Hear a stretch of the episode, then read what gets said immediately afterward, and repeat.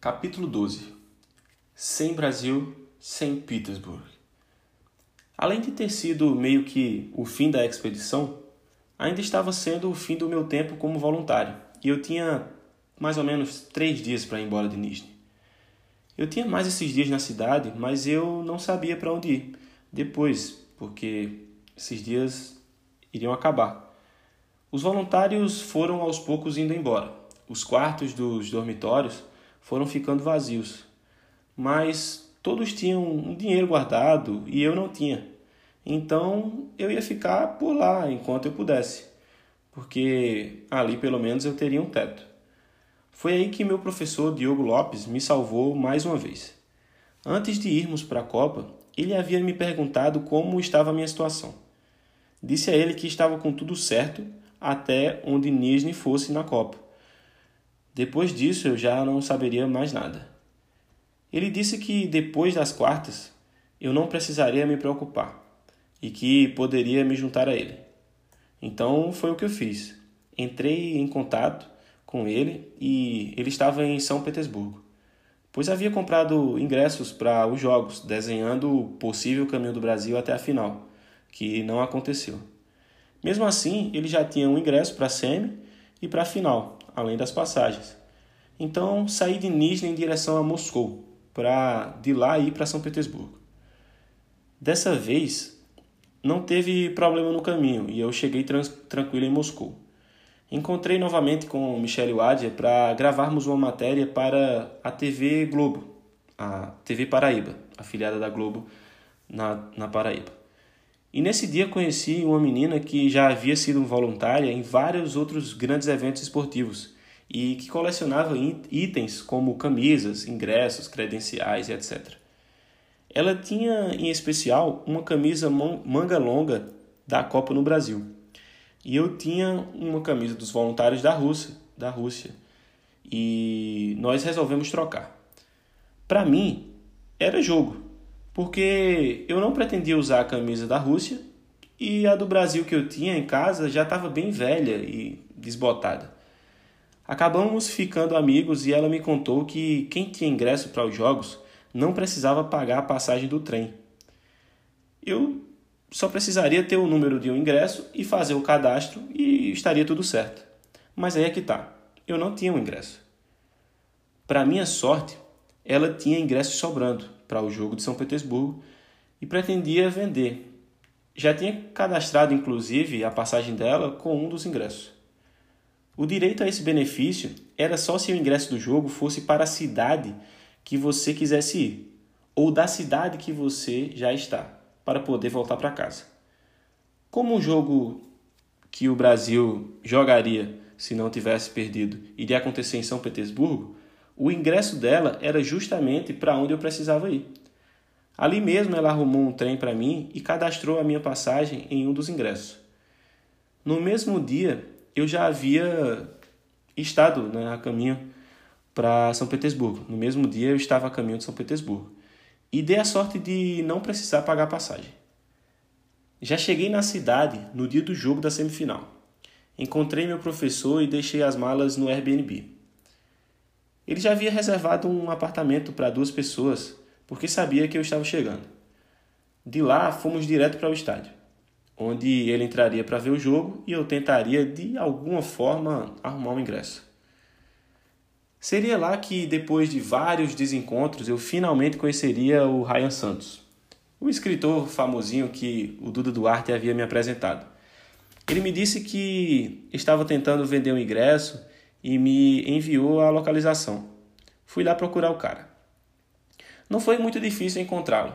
Quando cheguei próximo, de onde ele estava, vi logo um negão meio esquisito e fortinho gritando: I sell a ticket.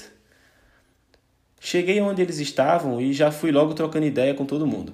O Ryan mal me deu bola, não me deu muita moral nessa hora, mas fiz amizade com a rapaziada que estava por ali.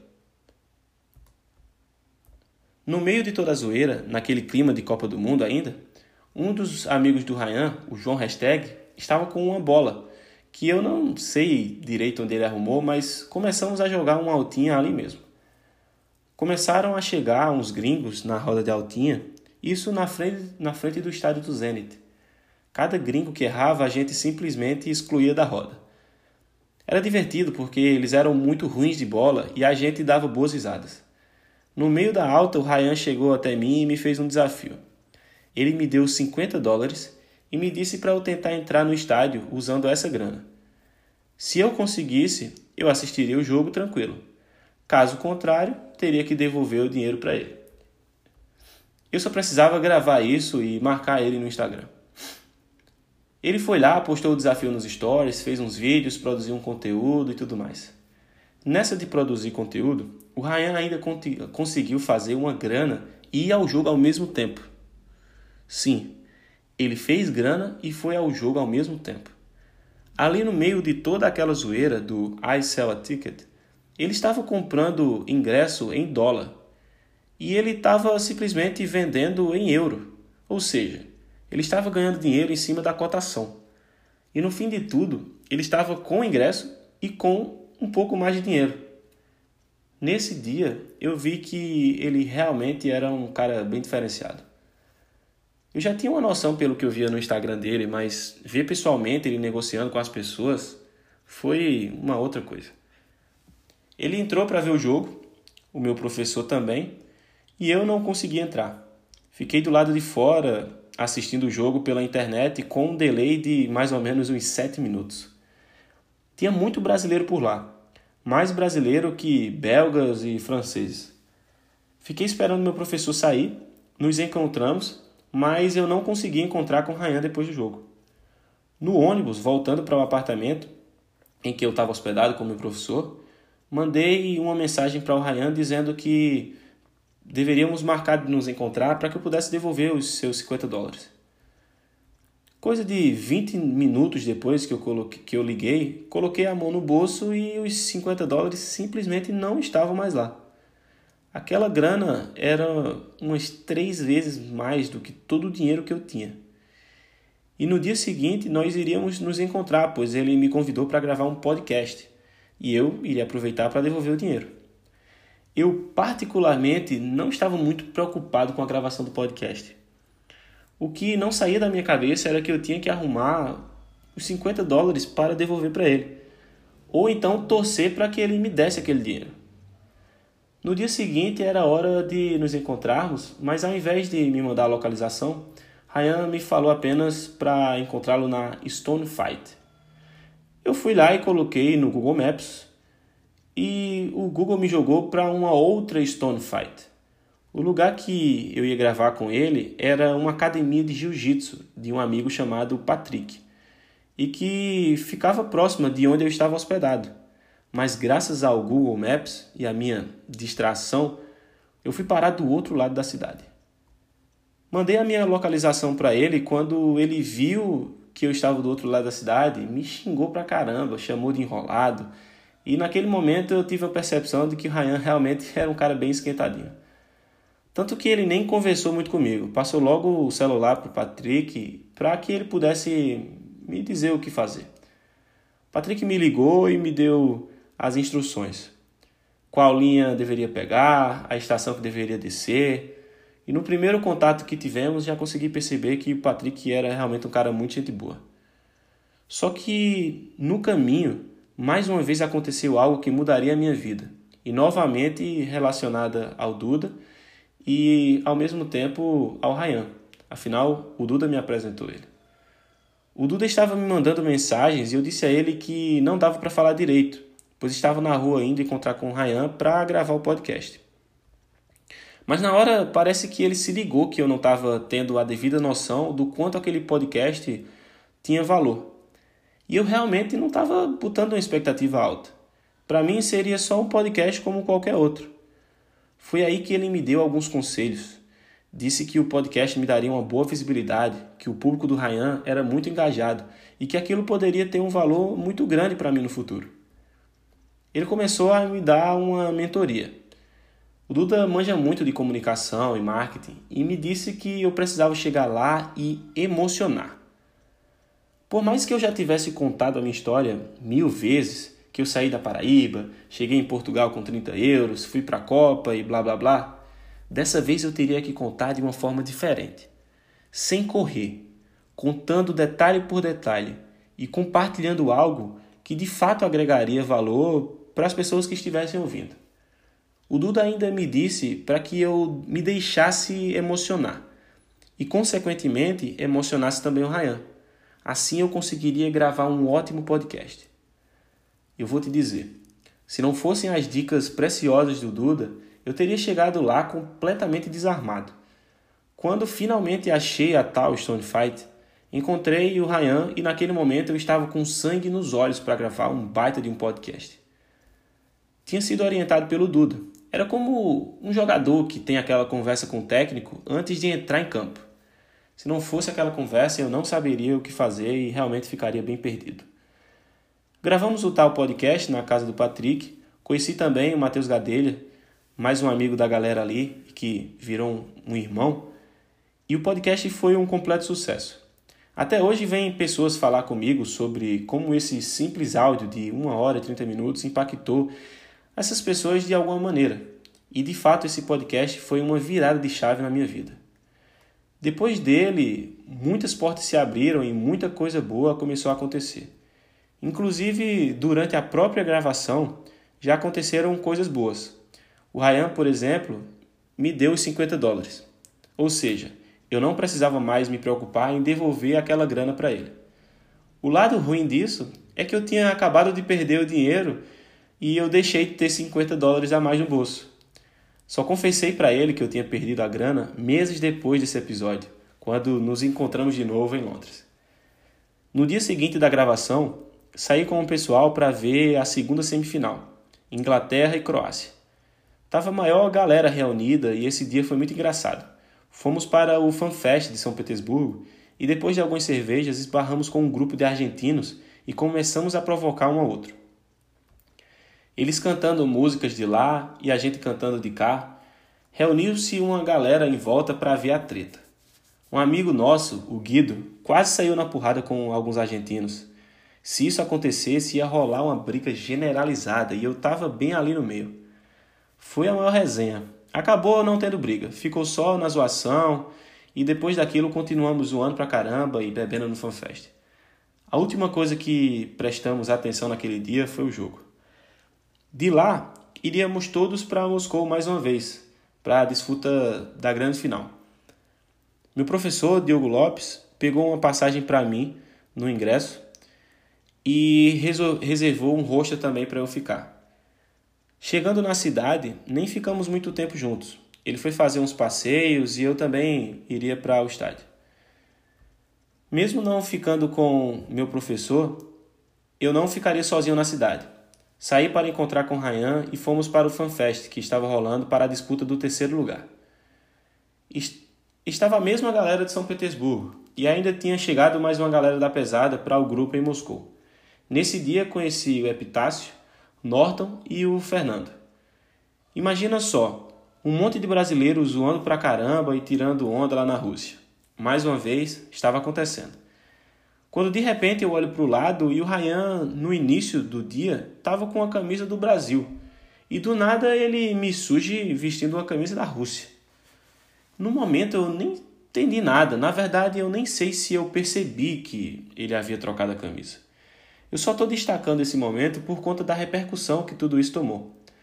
Sim, esse foi aquele famoso dia da foto que fez com que o Ryan viralizasse na internet e se tornasse uma das maiores histórias de brasileiros nessa Copa. Ele trocou de camisa com o russo e tirou uma foto. Quando ele postou, colocou a seguinte legenda: que a camisa do Brasil era falsa e que tinha trocado por uma original da Rússia. Isso deu uma repercussão absurda. Um monte de gente falando mal e uma outra galera achando graça da situação, mas quem realmente se beneficiou com tudo isso foi o Ryan, que bombou o número de seguidores. O pior de tudo foi que eu nem vi isso acontecer. Eu estava de costas, provavelmente conversando com um amigo nosso no momento da foto. E se você reparar bem na foto, tem um cara de blusa azul no canto esquerdo, no canto esquerdo da foto, ali atrás. Sou eu. Eu realmente não apareci, mas você pode prestar atenção que sou eu ali. Eu apareci em uma das fotos que mais viralizaram na Copa e que mudou a vida do Ryan. Basicamente, a coisa toda aconteceu do meu lado e eu nem mesmo vi. Saindo do FanFest, nós estávamos voltando para casa, cada um para o seu canto. E no caminho a galera foi se dispersando, até que ficamos só eu e Ryan e começamos a cantar vários sambas pelas ruas de Moscou. Zeca Pagodinho, Jorge Aragão, todos os clássicos que você imaginar, a gente estava cantando como se fôssemos dois malucos. Até que ele teve que ir embora porque arrumou um compromisso com um cara muito rico que viria a ser seu cliente em um dos melhores restaurantes da cidade. Eu acabei ficando sozinho e comprei um kebab e uma Coca-Cola em uma lanchonete ali perto. Me sentei mesmo ali na calçada e comi o meu lanche e depois voltei para o hostel. Esse tempo no hostel, eu comecei a pensar em não voltar para o Brasil. Sabia que voltar para a casa dos meus pais naquele ponto seria um retrocesso de tudo que eu havia conquistado ao longo dessa longa jornada. Eu já tinha acabado a minha graduação, eu não sabia onde eu queria morar, eu, o que eu queria fazer, mas eu sabia que queria agregar valor para mim e para outras pessoas. Cheguei no Uruguai com uns 2 mil pesos, cerca de 200 reais, para passar 20 dias e passei 3 meses. Cheguei em Portugal com 30 euros e saí com mais grana, passei pela França e da França pela Alemanha, Ucrânia, até chegar na Rússia com uma graninha também que haviam me dado. E mesmo tendo perdido a carteira no caminho para a Rússia, consegui me virar com as coisas, estava indo tudo bem. O meu maior problema para não voltar para o Brasil era que basicamente tudo que eu tinha era emprestado. Só o violão era meu. Mochila, celular, casaco, GoPro, notebook, tudo isso eram de pessoas que tinham me emprestado no Brasil. Mas ainda tinha uns dias na, na Rússia e eu escolhi deixar para definir isso quando a Copa de fato acabasse. Eu estava na expectativa de conseguir um ingresso para ver a final. Alguns dias antes de ir para Moscou, eu havia feito uma campanha nas minhas redes sociais. A campanha se chamava Final Feliz Hyundai Brasil. Eu sabia que a Hyundai tinha ingressos para a final da Copa e eu comecei a fazer campanha para que as pessoas fossem até as redes sociais da Hyundai e pedissem para a Hyundai me dar um ingresso. E eu não tentaria entrar como penetra mais uma vez, depois do susto que eu tomei no jogo Brasil e Sérvia, eu não iria me expor a esse risco novamente. Não, não na final, onde eu sabia que o mundo todo estaria de olho e a segurança estaria reforçada. Eu já tinha tentado entrar na final da última Copa no Brasil e acabei perdendo a minha credencial por conta disso. Passar por alguma treta desse tipo na Rússia, quando o foco do mundo estava todo ali, me parecia ser algo muito mais pesado. A Hyundai não havia se manifestado com relação à minha campanha, mas ainda acreditava que poderia dar algum jeito de entrar naquela final. Eu não levei o meu uniforme ou a credencial de voluntário comigo para nem sequer cogitar a possibilidade de tentar entrar por debaixo dos panos. Eu me conheço. Realmente fiquei com medo da polícia russa e do que poderia acontecer se eu fosse pego novamente. Levei só o meu Fan ID, porque precisaria dele caso eu conseguisse o ingresso. Saí do hostel na missão de achar um ingresso e fui direto para Nikolskaya, o lugar mais movimentado da Rússia durante a Copa. Ao chegar lá, vi uma multidão de croatas. Eu quase não via franceses pelas ruas da Rússia. Na procura de um ingresso, no meio daquela multidão, eu acabei, acabei encontrando outra vez o pessoal dos Desimpedidos e troquei uma ideia bem rápido com eles. Fui para a Praça Vermelha e finalmente eu conheci o pessoal da expedição da expedição Fusca América. Eu não falei para vocês, mas ainda no Uruguai, quando eu estava tocando violão na rua, conheci um cara chamado Maurício Minerva. Acabei contando para ele sobre a minha louca expedição para a Rússia. Ele curtiu a aventura e me falou de outros dois caras que estavam também fazendo uma expedição para a Rússia, só que num Fusquinha. É isso mesmo que você acabou de ler. Num Fusquinha 73. Para resumir a história, foi uma longa expedição para eles também. Fizeram um vaque online como eu e apareceram várias vezes na televisão. Na época eu não tinha dinheiro, mas eu contribuí divulgando. Só no último dia, na Praça Vermelha, que eu consegui me encontrar com o Nauro e com o Caio, os protagonistas daquela missão. Conversamos por um tempão sobre nossas jornadas até a Rússia, sobre as loucas histórias dentro da Rússia e sobre como a lei da atração havia nos levado até ali. Antes de irmos para o FanFest assistir o jogo, o Caio ainda tirou uma foto minha que virou a preferida de toda a viagem, onde eu estou na frente da Catedral São Basílio dando um baita de um salto.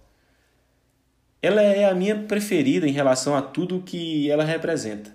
A alegria de alguém que lutou tanto para chegar à Copa e finalmente estava encerrando um ciclo. Essa foto virou até a foto do perfil da, da expedição no Instagram. E a única coisa que eu mudaria nela seria a camisa. Eu estava com a camisa da Alemanha. Se fosse a da Rússia, faria muito mais sentido. Mas, dane-se. Depois do nosso encontro, parti para a porta do estádio. Após tentativas sem sucesso de arrumar um ingresso para o jogo, eu comecei a pensar se realmente valeria a pena ficar ali e acabar perdendo um grande pedaço da partida. Resolvi aceitar a derrota e fui embora para ver o jogo no segundo melhor para se estar vendo um jogo no mundo, o FanFest. Peguei o metrô e fui para a festa que ficava a umas três estações do estádio. Ali, mais de 100 mil pessoas se reuniriam para ver a final. Tirando o estádio, realmente não teria um lugar melhor para assistir o jogo do que lá. No caminho, várias coisas começaram a passar pela minha cabeça. Depois de tanta luta e não conseguir entrar na final, foi muito decepcionante para mim. Sem falar que eu tinha visto vários famosinhos que não tinham nada a ver com futebol ou com o Copa do Mundo ganhando ingresso para estar lá. Isso me deixou um tanto quanto amargurado, fiquei muito puto, pois eu sempre corri atrás para estar presente nesses momentos, nos grandes jogos, e eu simplesmente não estava. Chegando no FanFest, eu estava trocando ideia com o Ryan e ele queria saber como estava lá e tudo mais. Contei como estava a situação pelo WhatsApp e tentei encontrar alguns conhecidos, mas não consegui achar ninguém. Sem falar que o clima também não estava muito legal toda hora começava a chover e parava, e isso estava incomodando bastante. Na verdade, foi uma das maiores chuvas que eu já levei. No fim das contas, eu acabei assistindo a final da Copa do Mundo sozinho. E confesso para vocês que naquele momento eu não estava me sentindo muito feliz. Eu não havia conseguido entrar no estádio, não estava com nenhum amigo por perto, e a ideia de não voltar para o Brasil ainda estava martelando na minha cabeça. Eu andava meio amargurado e ainda achei o jogo da final muito fraco. Sem falar que queria que a Croácia tivesse ganho o jogo. Gostaria de ver um campeão inédito. Mas resolvi deixar aquele sentimento de lado e tentar aproveitar ao máximo aquele momento. Só que de repente a chuva apertou e começou a cair aquele famoso toró. Tomei um banho de chuva gigantesco. No meio dessa chuva, eu busquei abrigo no guarda-chuva de duas russas. Passei um tempo conversando com elas até a chuva passar, e no fim das contas acabei pegando uma delas. Sim, no dia da Copa que eu estava mais para baixo, o destino me surpreende me ajudando a realizar um dos objetivos que eu tinha para essa viagem: ficar com uma russa na Rússia. Engraçado que eu já tinha ficado com uma russa antes. Porém, tinha sido no Rio de Janeiro. E é aí que entra uma parte muito engraçada nessa história. Eu fiquei com essa russa na Lapa e adicionei ela no Facebook. Porém, nós nunca mais nos voltamos a falar, a trocar ideia. Depois de ficar com a tal russa na Copa do Mundo, nós também nos adicionamos e vimos que tínhamos um amigo em comum. Cara, eu vou te dizer, a russa que eu peguei na Copa era amiga da russa que eu peguei nas Olimpíadas do Rio. As duas únicas russas que eu havia ficado na vida eram amigas. Tinham mais de 100 mil pessoas naquele fanfest. Achei muita coincidência isso ter acontecido. Até que, para quem havia começado o dia um pouco para baixo, as coisas estavam melhorando. Ali no meio da festa, na final da Copa, eu decidi que realmente não iria voltar para o Brasil. Mas agora eu tinha um problema para resolver: devolver as coisas que eu havia tomado emprestado. A maioria eu iria mandar por correio, sei lá, mas meu celular era do meu irmão e eu iria devolver pelo meu professor Diogo, que tinha um voo de volta para o Brasil algumas horas depois da final. Eu precisava dar um jeito de chegar nele a tempo, já que era um pouco complicado ele vir até mim. Ele correria o risco de perder o voo. Me despedi das russas e fui correndo para o metrô na tentativa de encontrar o Diogo, a tempo de entregar o celular para ele. Eu só tinha a opção do metrô, eu não tinha grana para pegar Uber ou táxi. Passei no rosto para pegar mais algumas coisas para entregar para ele e voltei para o metrô para tentar encontrar com o Diogo. Para minha surpresa, quando eu cheguei na estação, eu vejo que o metrô estava fechado e não tinha mais nenhum trem rodando. Daí eu te pergunto: depois de uma plena final de Copa do Mundo, na noite da final da Copa do Mundo, milhares de pessoas nas ruas da cidade, gente do mundo inteiro, qual a lógica de você fechar o metrô a uma da manhã? Cara, exatamente, lógica nenhuma mas estava fechado. E o pior de tudo, depois que isso aconteceu, eu percebi que não daria mais para entregar as coisas para Diogo levar. Daí o Ryan começou a me mandar mensagem dizendo que todos estavam na Nikolskaya e que estava uma loucura. Ele inclusive estava com o Guido, aquele nosso amigo que quase brigou com os argentinos em São Petersburgo, e com o João Abal, que viria a se tornar um amigo meu também, um irmão, e que teríamos várias histórias para contar juntos. Eu não tinha, eu não tinha tido mais, eu não tinha mais como ir para para festa, não tinha como sair do hostel. E eu também estava longe demais para ir andando e estava bem chateado de não ter conseguido entregar as coisas. Então, simplesmente, eu estava na, na cidade da final da Copa do Mundo. A cidade estava bombando, as festas rolando. E eu fui dormir.